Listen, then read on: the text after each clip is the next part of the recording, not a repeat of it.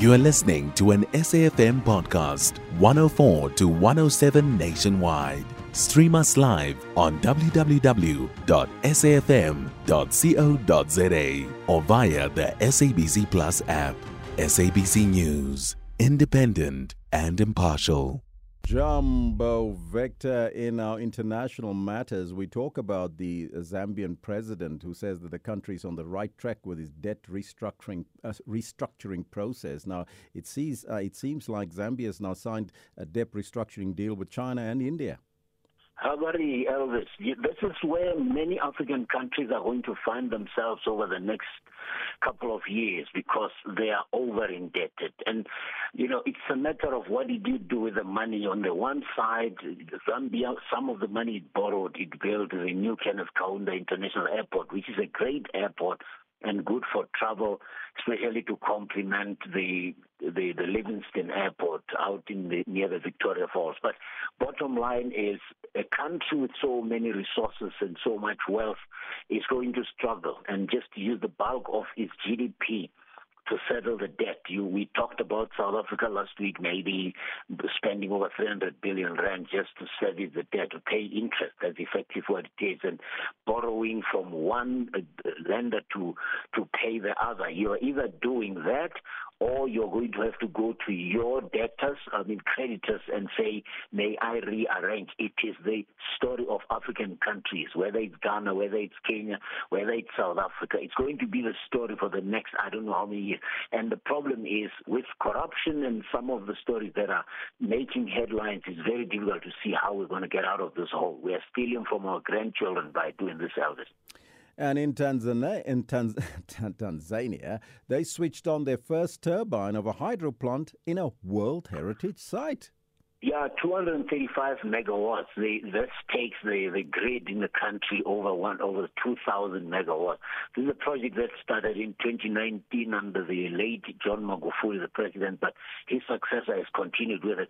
The, the, this is a UNESCO heritage site, the Selous Game Reserve, which has very limited. Uh, I think one of them is a rhino, but it's it's, it's got animals that are threatened. And when they're building it, there was a concern that because the river on which this dam is built to generate this hydropower runs through the game reserve, it was going to affect the the life the life in that area and obviously affect the, the balance.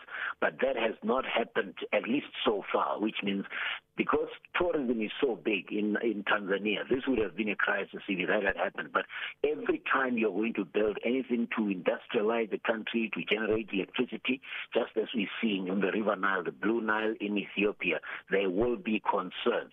And it's a matter of how you fill up the dam to make sure you don't affect the flow, because when you do that, you affect the plant life downstream, you affect the animal life, and with that, you affect the tourism. But in this case, it would have been a violation of the UNESCO Heritage Site. Well, it shows that African countries can balance both conservation and tourism, but also industrialization.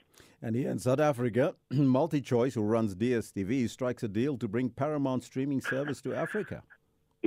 I don't think anybody who has watched any movie anywhere doesn't know that logo. You know the logo with a with some that looks like the peak of Kilimanjaro with the ice cap and and some some stars in a circle going mm. around it. And I'm sure you know the soundtrack.